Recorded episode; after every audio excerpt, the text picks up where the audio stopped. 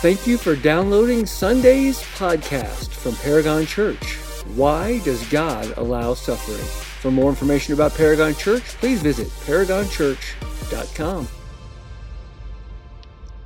Hear him speak on from the pulpit. Uh, no one was surprised that uh, among the, the first questions to come in was one that has to deal with the topic of suffering, and specifically, why does God allow it? Now, I'm, I'm sure he is perfectly capable of answering this difficult question but he offered it to me to answer, and so lucky me, lucky you, you're stuck with me today. But uh, before we address this topic, because it is a difficult one, especially for people that are caught in the midst of suffering to deal with, I, would like to open at least in prayer before we get started. So, would you pray with me? Father, we want to thank you for your presence among us here today. We want to invite you and your spirit to to be real to us this morning, to open our hearts, open our ears, open our minds to hear what your word has to say on this very difficult and important topic. We pray that you would be our teacher and our guide. I pray, Father, specifically for me, that you would use me as your mouthpiece today to guard my speech, that everything I say is something that would be from you. And we pray, Father, that you would be glorified in all that we say and do today. We ask this in the name of our Lord Jesus Christ. Amen. For 15 years, I served the city of Rio Rancho as a police chaplain and fire chaplain. I served just long enough to be able to recruit Matt to replace me before I retired. So I thought that was a pretty good move. Probably the best move I made in the 15 years that I, I served the city of Rio Rancho. But you know, in all of that time, not once did I get a call from dispatch saying, hey, we've got some good news that we need you to get out to the public. You know, like somebody just had a baby. We need you to go find the grandparents and let them know. It never happened. No, every single call that I got during the 15 years that I served as a chaplain was to deliver some kind of bad news. Bad news, either that someone had been injured or killed, um, bad news that somebody wasn't coming home, bad news that there's a problem that you're not going to see anyone or you have to get down to the hospital right away. Never once was it good news. And you know, in all of those calls, I encountered only two kinds of people. Two kinds of people. Either they were people who were frightened because of my appearance at the door. Because you know, when we called out, first thing we do is we put on put on the church We've got the jacket that says chaplain on the back. We all, the policy in Rio Rancho is the chaplains were never sent out alone. We were always escorted by a police officer. A police officer was always glad to have us be the mouthpiece because they hated delivering bad news. But we always had one there just in case because you never knew how people were going to respond to the bad news that we were bringing. So we'd show up, there'd be a police uniform, I'd have my chaplain jacket on or my shirt on or a hat on or something that identified me as a chaplain, my, my badge, my tag. And the first reaction of people was usually fear. They were more fearful of seeing me there than of seeing the police officer that was escorting me there because they knew I wasn't there for a good reason. And usually, what would happen is they'd open the door, and the first thing, first thing I would hear from their mouths was either, Oh God, or Jesus Christ. Now, for some of them, that was actually a plea for help from above and strengthening. For others, it was the first sign of growing anger inside that was going to be directed at God. And sometimes that anger would spill out towards me, which was why the policeman was there. And so our policy was we'd, we'd ask if we could come in, we'd, we'd get them to sit down, and we would always try to get a table, a coffee table or something between us, and we would sit down just in case once we delivered the news, it would not uncommon that they'd actually come across the table and want to lash out. Not at me, although I was, you know, shoot the messenger. But the point is that they're angry at God that, why did this happen? And frequently we get that million dollar question why?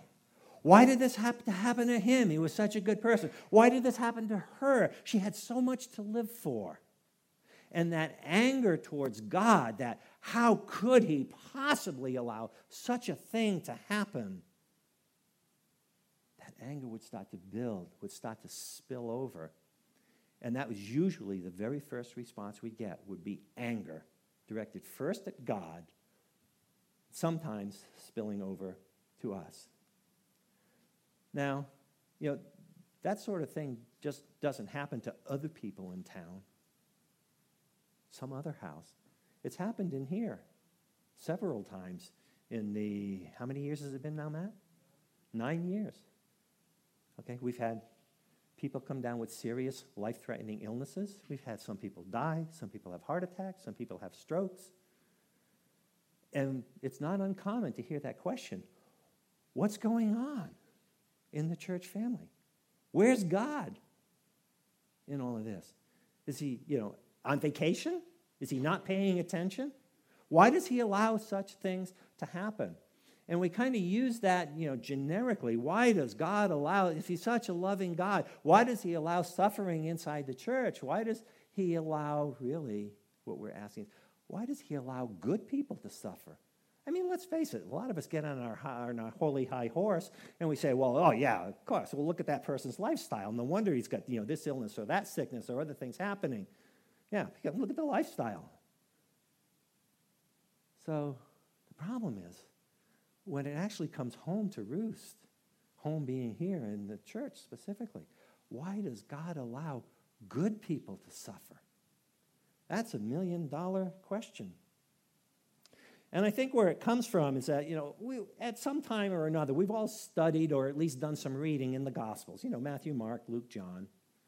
And we see these stories about Jesus, how everywhere he goes, it seems like he's healing somebody.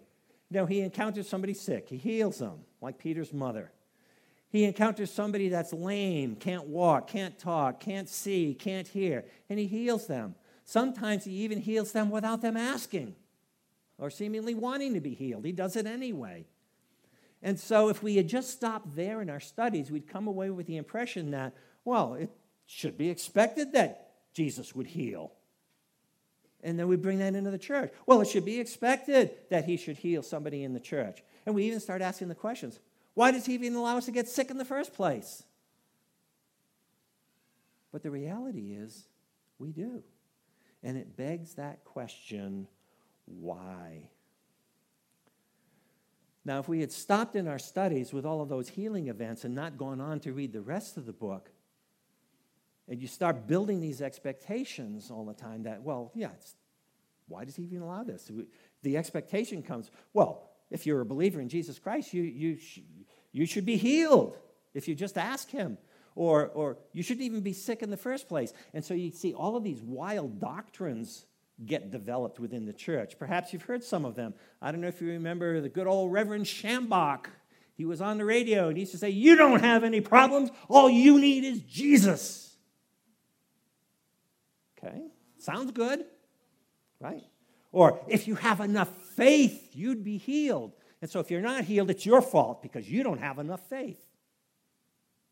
Or when we were facing one of our sons with a life threatening illness, I actually had somebody say to me, Well, he's sick because you think he's sick and you're projecting it on him. Oh, how'd you like to have that, somebody to comfort you? Great message, huh? The reality is, though, people do suffer, and it does beg the question why does God allow suffering in the world? Of course, sometimes, you know, we do climb on that high horse, as I've mentioned before. We do say, ah, it's a product of your lifestyle. You know, you want to shoot drugs? It's no surprise you get sick. You know, you want to mess around on the side? It's no, no, no surprise you get some kind of STD. You know, you do this, you do that. Yeah, get off the high horse for a minute. Where do we turn, though, for the answer? Why does God allow suffering? Where, where, where do we turn? Anybody?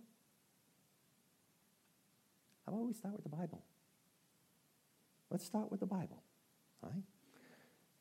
There are many, well, first of all, let me back up and say there is no silver bullet answer in the Bible. There is no one answer in the Bible that covers all cases. But we do have many, many examples. We do have several explanations. And I want to look at five today out of all of them because these five have served me very well as a pastor, as a chaplain, as a teacher, and even just as a friend over the years. They've served me to help people answer that question why does God allow good people to suffer? But first, let's lay a foundation out of Paul's letter to the Romans, and I want to turn specifically to chapter 8. Open your Bibles if you want. The verses are going to be here. We're going to start in chapter 8 of Romans, verse 18. This is what Paul writes For I consider that the sufferings of this present time are not worth comparing with the glory that is going to be revealed to us. For the creation eagerly waits with anticipation for God's sons to be revealed.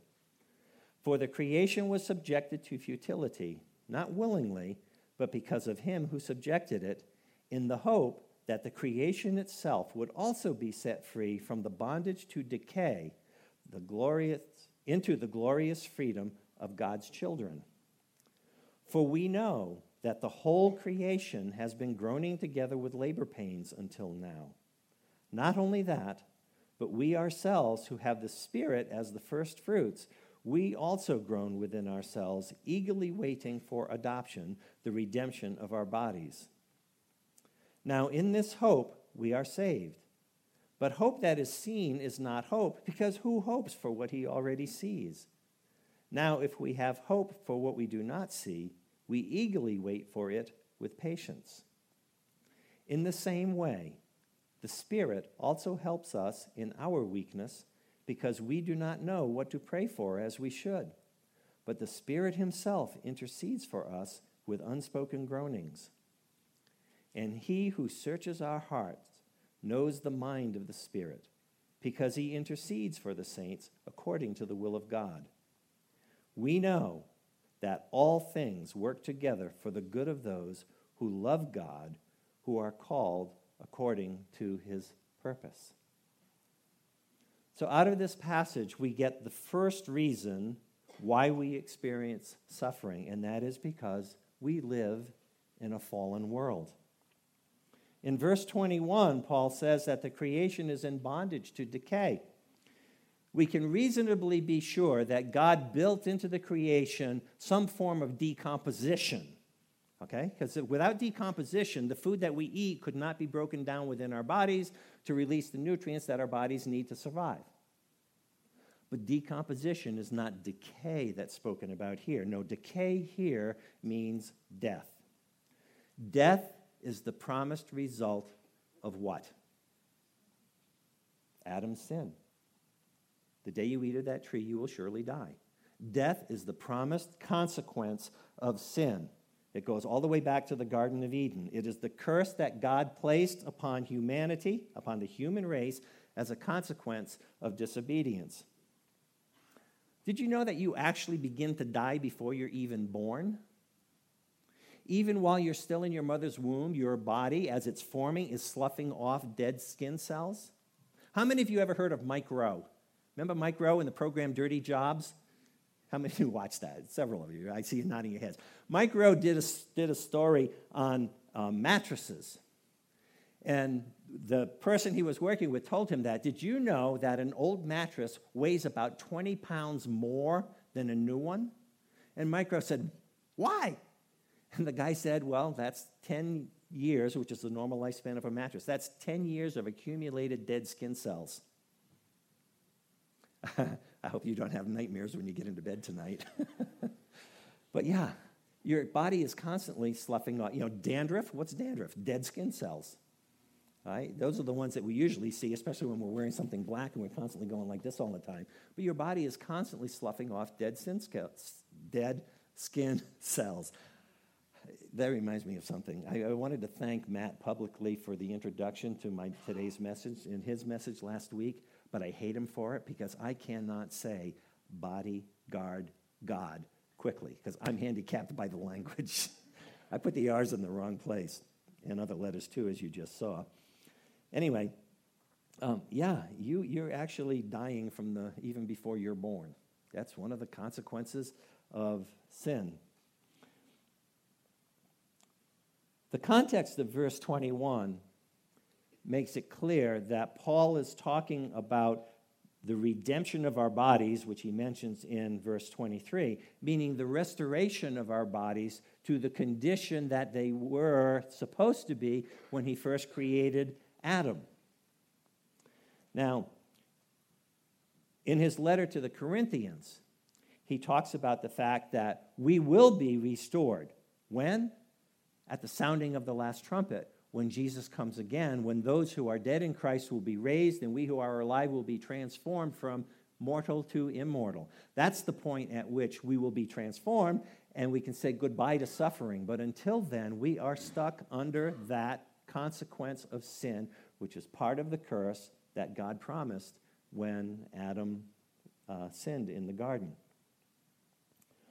So until then, we are subject to decay. And on this side of the grave, that decay manifests itself in a number of ways sickness, infirmity, disease, dysfunctional organs, joints, muscles, various neurological maladies, and where do they all end?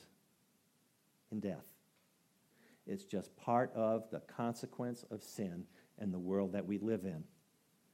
We use the term suffering to describe the emotional and physical effects of experiencing this decay in our lives. For some, this suffering is brief but intense. For others, it is relatively mild but drawn out over a long period of time. For some people, it's both intense and drawn out for a long period of time or recurring over and over again. But where does the suffering come from and why? It's part of the curse of the world that's lying upon the world in which we live. There is no other reason. God said, On the day you sin, you will die. It's part of that curse. Now, that doesn't mean he's not concerned for us. That doesn't mean he's to blame for it. It was not he who sinned.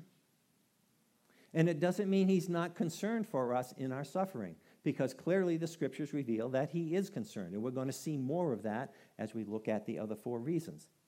But the primary reason is we live in a fallen world, and sickness and suffering and death are part of the world in which we live. And until Jesus comes again, we're stuck with it.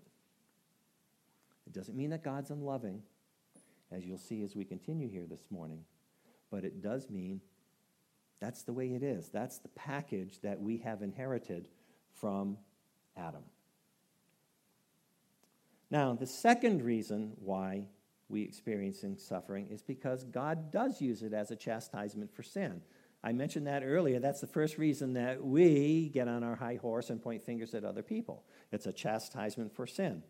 Now, there are many descriptions for sin in Scripture, in fact, uh, Leviticus chapter 26, we get a whole bunch of them, and I'm not going to ask you to turn there. I'm just going to summarize it for you. In verse 1, it talks about idolatry, which is worshiping, worshiping images made by man instead of worshiping the Creator. Verse 2, failure to observe God's Sabbath. Remember, keep holy the Lord's day, the Sabbath. Verse 3, failure to obey his laws, decrees, and commands. Verse 14, it talks about failure to listen to the Lord. Verse 15, rejecting his decrees, almost a repetition there. Verse 19, displaying a stubborn pride. And actually, from verses 18 and on in chapter 26 of Leviticus, we have all of these forms get summarized into a single term hostility.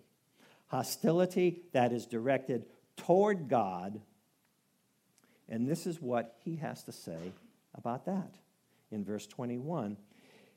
If you act with hostility towards me, and are unwilling to obey me, I will multiply your plagues seven times. The plagues is a reference going back to Egypt. I will multiply your plagues seven times for your sins. I will send wild animals against you that will deprive you of your children, ravage your livestock, reduce your numbers until your roads are deserted. If, in spite of these things, you do not accept my discipline, but act with hostility toward me, then I will act with hostility towards you. I also will strike you seven times for your sins. So there we have it. Okay, sometimes God sends suffering to people as a chastisement for sin, and we do get our just deserts. God will chastise us for our sin, but He doesn't chastise us to be mean. He does it because He loves us as His children. Proverbs 3, verses 11 and 12. Do not despise the Lord's instruction, my son, and do not loathe His discipline, for the Lord disciplines the one He loves just as a, as a father disciplines the son in whom he delights. He chastises us because he loves us as his children. Revelation 3:19 says, "As many as I love, I rebuke and discipline. So be zealous and repent." God sometimes allows suffering in our lives because he wants us to repent of our sins. Don't go pointing the finger at other people because remember, every time you're pointing the finger at other people, there are still three fingers pointing back at you. Clean up your own house first. Don't ask God, why is he allowing suffering in your life, unless you're asking him to reveal, is there sin in your life that you need to deal with? Nobody can answer that question but you. And be honest. Is God chastising you as his child because he loves you? And he wants to call you back to himself. Now, a third reason why God allows suffering in the world is to stretch or strengthen our faith. Stretch or strengthen our faith. Compare Peter in Luke chapter 22, verses 31 and 32. This is Jesus speaking, and he calls him Simon at this point, but we know Simon is also Peter. Simon, Simon, look out. Satan has asked to sift you like wheat, but I have prayed for you that your faith may not fail. And you, when you have turned back, strengthen your brothers. There's a couple of really, keep that up there for a minute, that, that slide. Okay, there's a couple of interesting, unspoken issues in this verse. Jesus has prayed for you that your faith will not fail. All right? So, who's on our side? Who's on our side? Jesus. Okay. And you, when you have turned back, what does that imply? Jesus is going to let Satan have his way with Peter. He's going to let Satan sift Peter. When you have turned back, what's he expecting? Strengthen your brothers. Remember when I gave my testimony a couple of weeks? Uh, he started out, uh, Matt started out with that you know, gospel thing, how they broke down the gospel, and then I gave you an alternate definition of gospel. God occasionally sends problems expecting learning, right? God's going, Jesus in this case is going to allow Satan to sift Peter. Why? He expects Peter to learn something from it. So why?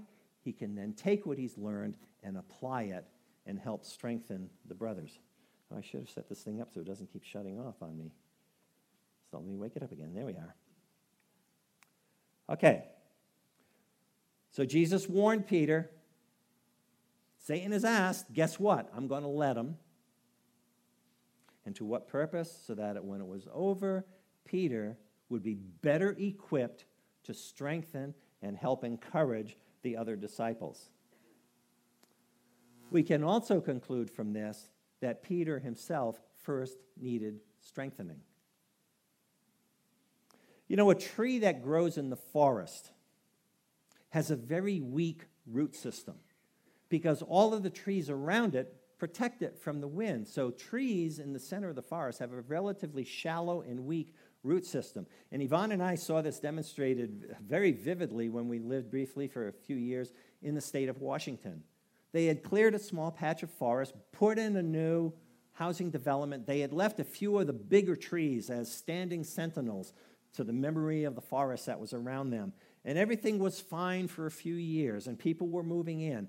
Then a big windstorm came, and guess what happened to those big sentinels of the forest? They were blown right over into the rooftops of the surrounding new houses. They ended up having to cut every one of them down because not one of them had deep roots. because all of their lives growing up, they had been protected from the winds. But if you take a seed and plant it out in the open and a tree grows up from it where it's constantly buffeted by the wind all the time, it's going to put down really deep roots and it's going to be really strong. And sometimes God allows the winds of suffering to blow against us while we're standing out there all by ourselves so that we too will put down deep roots of faith. So, suffering can have that same effect on the soul as the wind on the trees. Paul mentions in 2 Corinthians chapters 11 and 12. He, de- he describes the many times when he had been beaten, stoned, shipwrecked, gone without food, gone without sleep, chased out of town, unjustly imprisoned. And he even mentions some thorn in the flesh. Now, nobody knows what that thorn in the flesh is, but, but most Bible scholars think it's some kind of malady, whether it was bad eyesight, because in Galatians he talks, my, look at how big my handwriting is when he, because he, he used the secretary, we call it an amanuensis. He would dictate his letters and somebody else would write them down for him. And then in Galatians, he actually signs it at the bottom so we know it's really from him. And that's where he makes that comment, my, look how big my writing is. So we figure either he had bad eyesight and couldn't really see what he was doing, or he had some kind of palsy because he'd been clonked over the head too many times, and so you know his, his he had, didn't have good fine motor control. Whatever it was, he refers to it as a thorn in the flesh. And he tells us that three times he asked the Lord to take this thorn from the flesh away from him. What was the answer that he got? Anybody remember? He says, Nope, not going to do it. Because I want you to learn that my grace is sufficient for you. James chapter 1, verses 2 to 4 reminds us Consider it great joy, my brothers and sisters, whenever you experience various trials, because you know that the testing of your faith produces endurance. And let endurance have its full effect, so that you may be mature and complete, lacking nothing. You know, I have met very few people who rejoiced in the midst of suffering. But I have met several people who, when the suffering is past, have looked back on it and seen how God used that suffering to help strengthen them and to help encourage them. Now, this brings us to a fourth reason why good people suffer. God sometimes allows suffering to use us as an example for others. Jesus himself set the example in this. Hebrews 12, verses 2 and 3. Keep our eyes upon Jesus, the source and perfecter of our faith. For the joy that lay before him, he endured the cross, despising its shame, and sat down at the right hand of the throne of God. For consider him who endured such hostility from sinners against himself, so that you won't grow weary and give up. I can remember a time when, when I was pastoring a church in Massachusetts. Uh, one of the women in our church had a tumor in the cerebral cortex at the base of her skull. Very difficult to get at. And so her doctor recommended surgery to actually remove the tumor. It wasn't so yet embedded that they couldn't get it out. So she had the surgery, and I went to visit her in the hospital uh, the, the next day and she was obviously in very, very intense pain because of this surgery. And she commented to me that if she had known how painful this was going to be, she probably would have not have opted for the surgery. And we concluded that her doctor knew how painful it was going to be and purposefully didn't tell her because he knew that's what she was going to do. But she needed to have that tumor removed. And so I, I suggested to her, um, Rather than focus on your pain for a minute, look at the cross.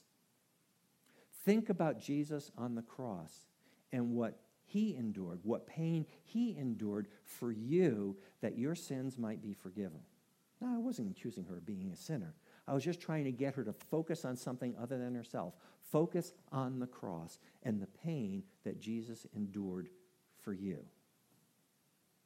Now, a couple of months later, now fully healed, she took me aside one morning and actually thanked me for that because that's what got her through.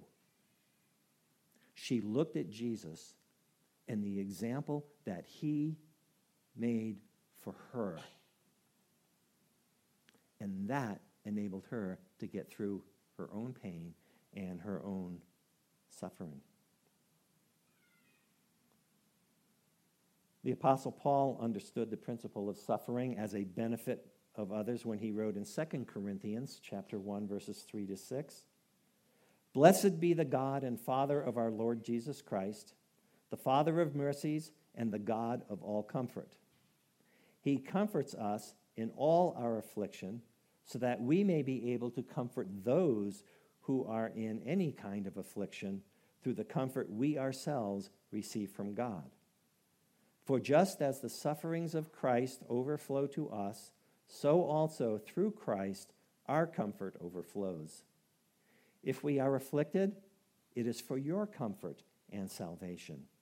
If we are comforted, it is for your comfort, which produces in you patient endurance of the same sufferings we suffer. There are times when God wants to reach others through us. How we respond to suffering is viewed by others as a measure of how our faith serves as a litmus test to what we proclaim. It's one thing to tell others, as I am this morning. Okay? It's an entirely other thing to keep the faith in the midst of your own personal suffering while others are watching. Again, as I mentioned in our, my personal testimony a couple of weeks ago, Yvonne and I walked through that valley of shadows with our, our first two sons, Jonathan and Mark, when our third son, Peter, was diagnosed at age seven weeks with an adult form of leukemia.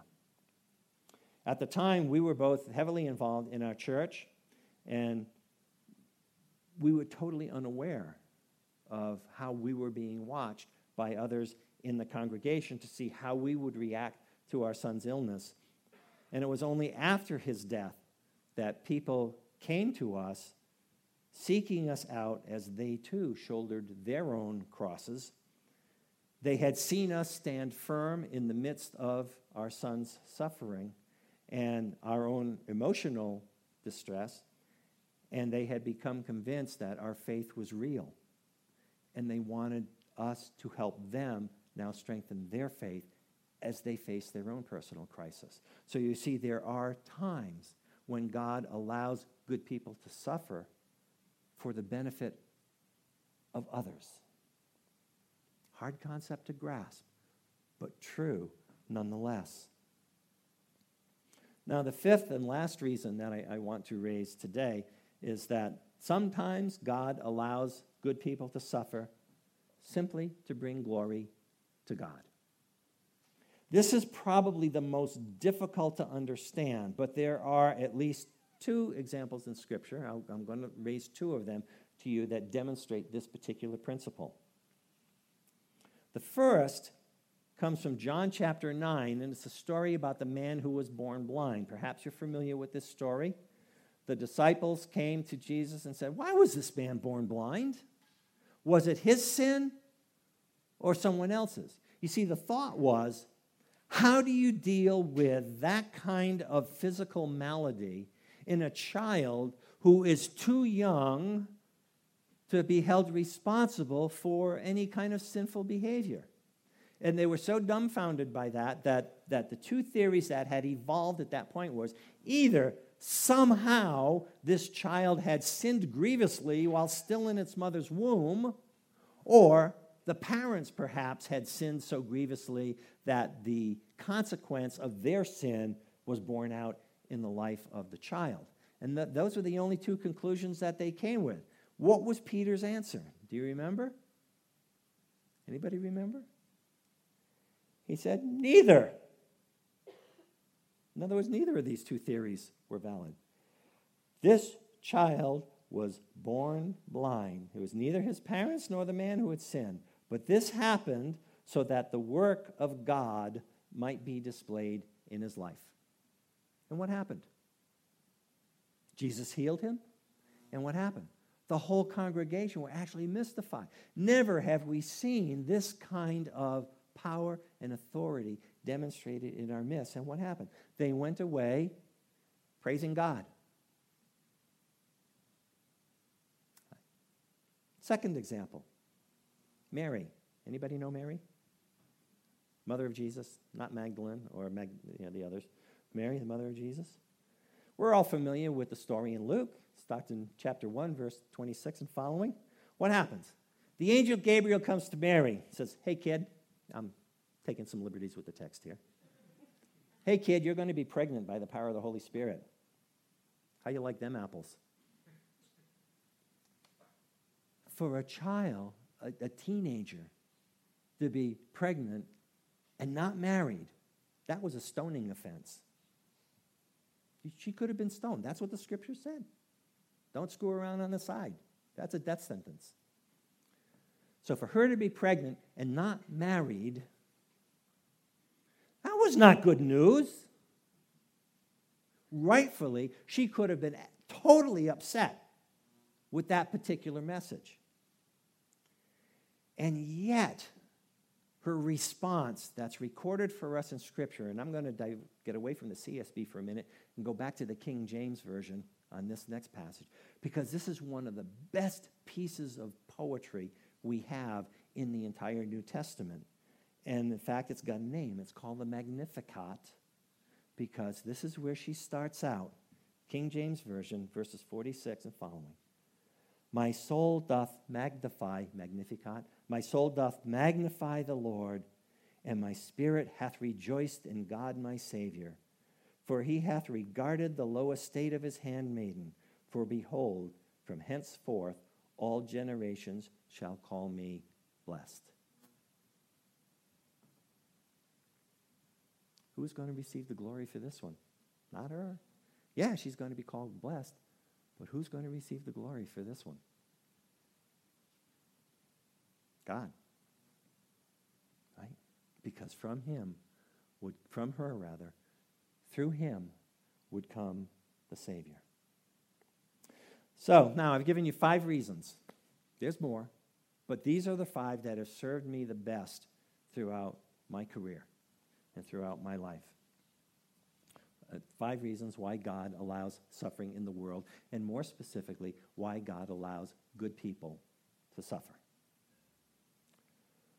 But the more important question remains, and it is this How will you respond to the suffering that you experience in your life? Whether looking back over your life or moving forward into the future, will you see suffering as a natural consequence of being a descendant of Adam? As the root of the decay that manifests itself within your physical frame? Will you view suffering in your life as a call to repentance for some sin that you have committed? Will you see suffering in your life as an opportunity for growth of your growth of your faith in God as he stretches your faith? Will you see suffering as an opportunity to let God use you for the benefit of somebody else? Will you see suffering in your life as an opportunity to praise God yourself or see others glorify Him because of what you're going through? These are the five primary answers that I find in Scripture to answer the question why does God allow good people to suffer? And this brings me back to Romans 8:28. We know that all things work together for the good of those who love God and who are called according to his purpose. I've learned from personal experience that this is a verse, when you first encounter it, you must accept on faith. It's a hard concept to grasp.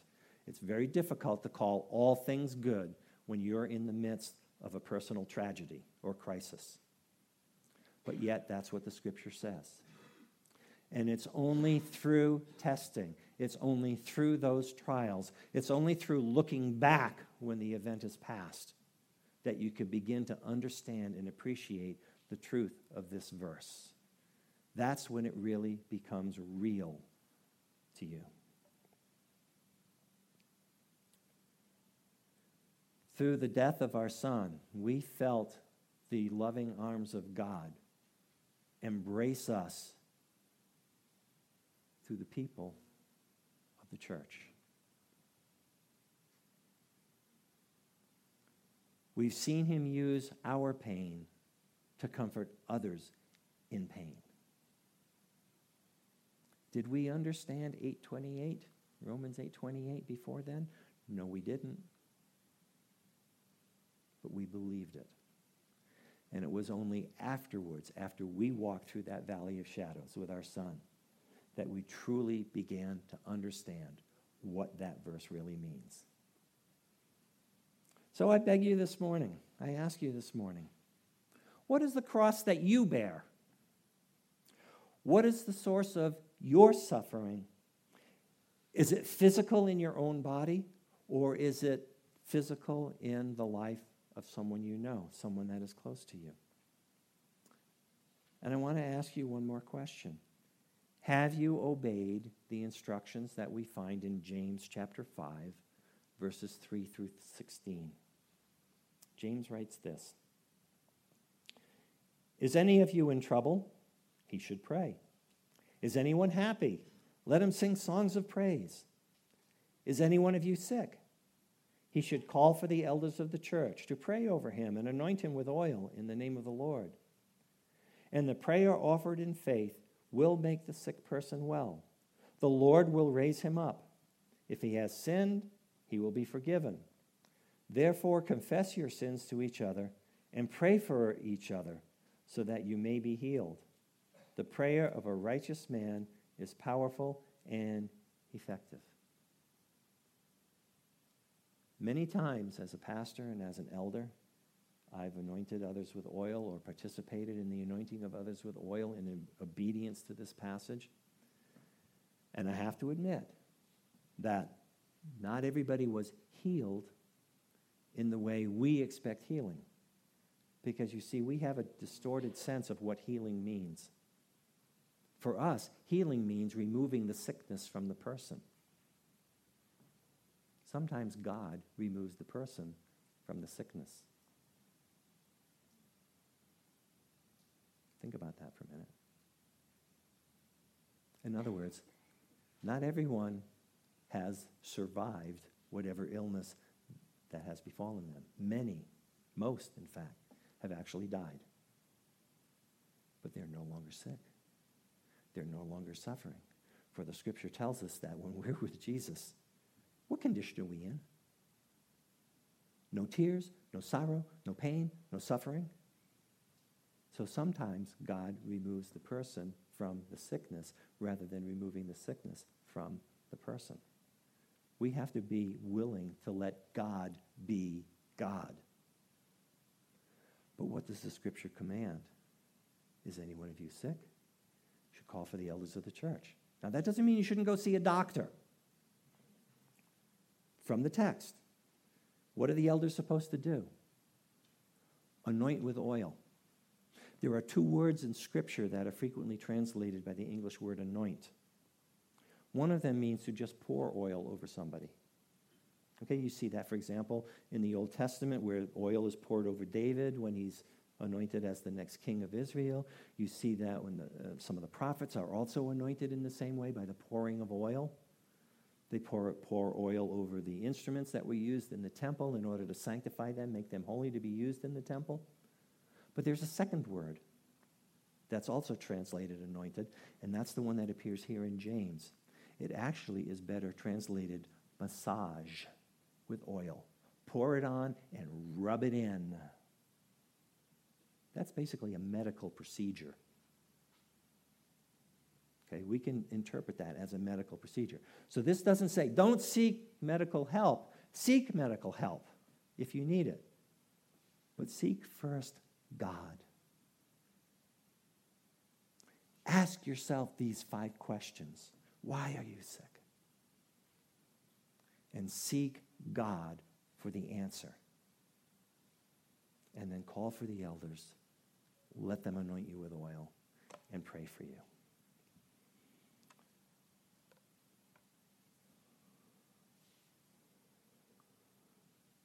Are you willing to believe his promise that his purpose for you is good?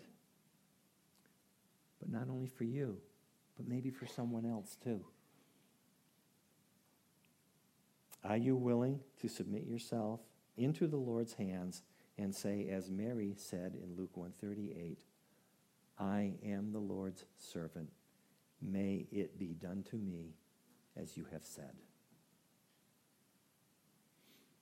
I'm going to be over here. I know Matt's going to come up here and make a few, possibly make a few closing comments.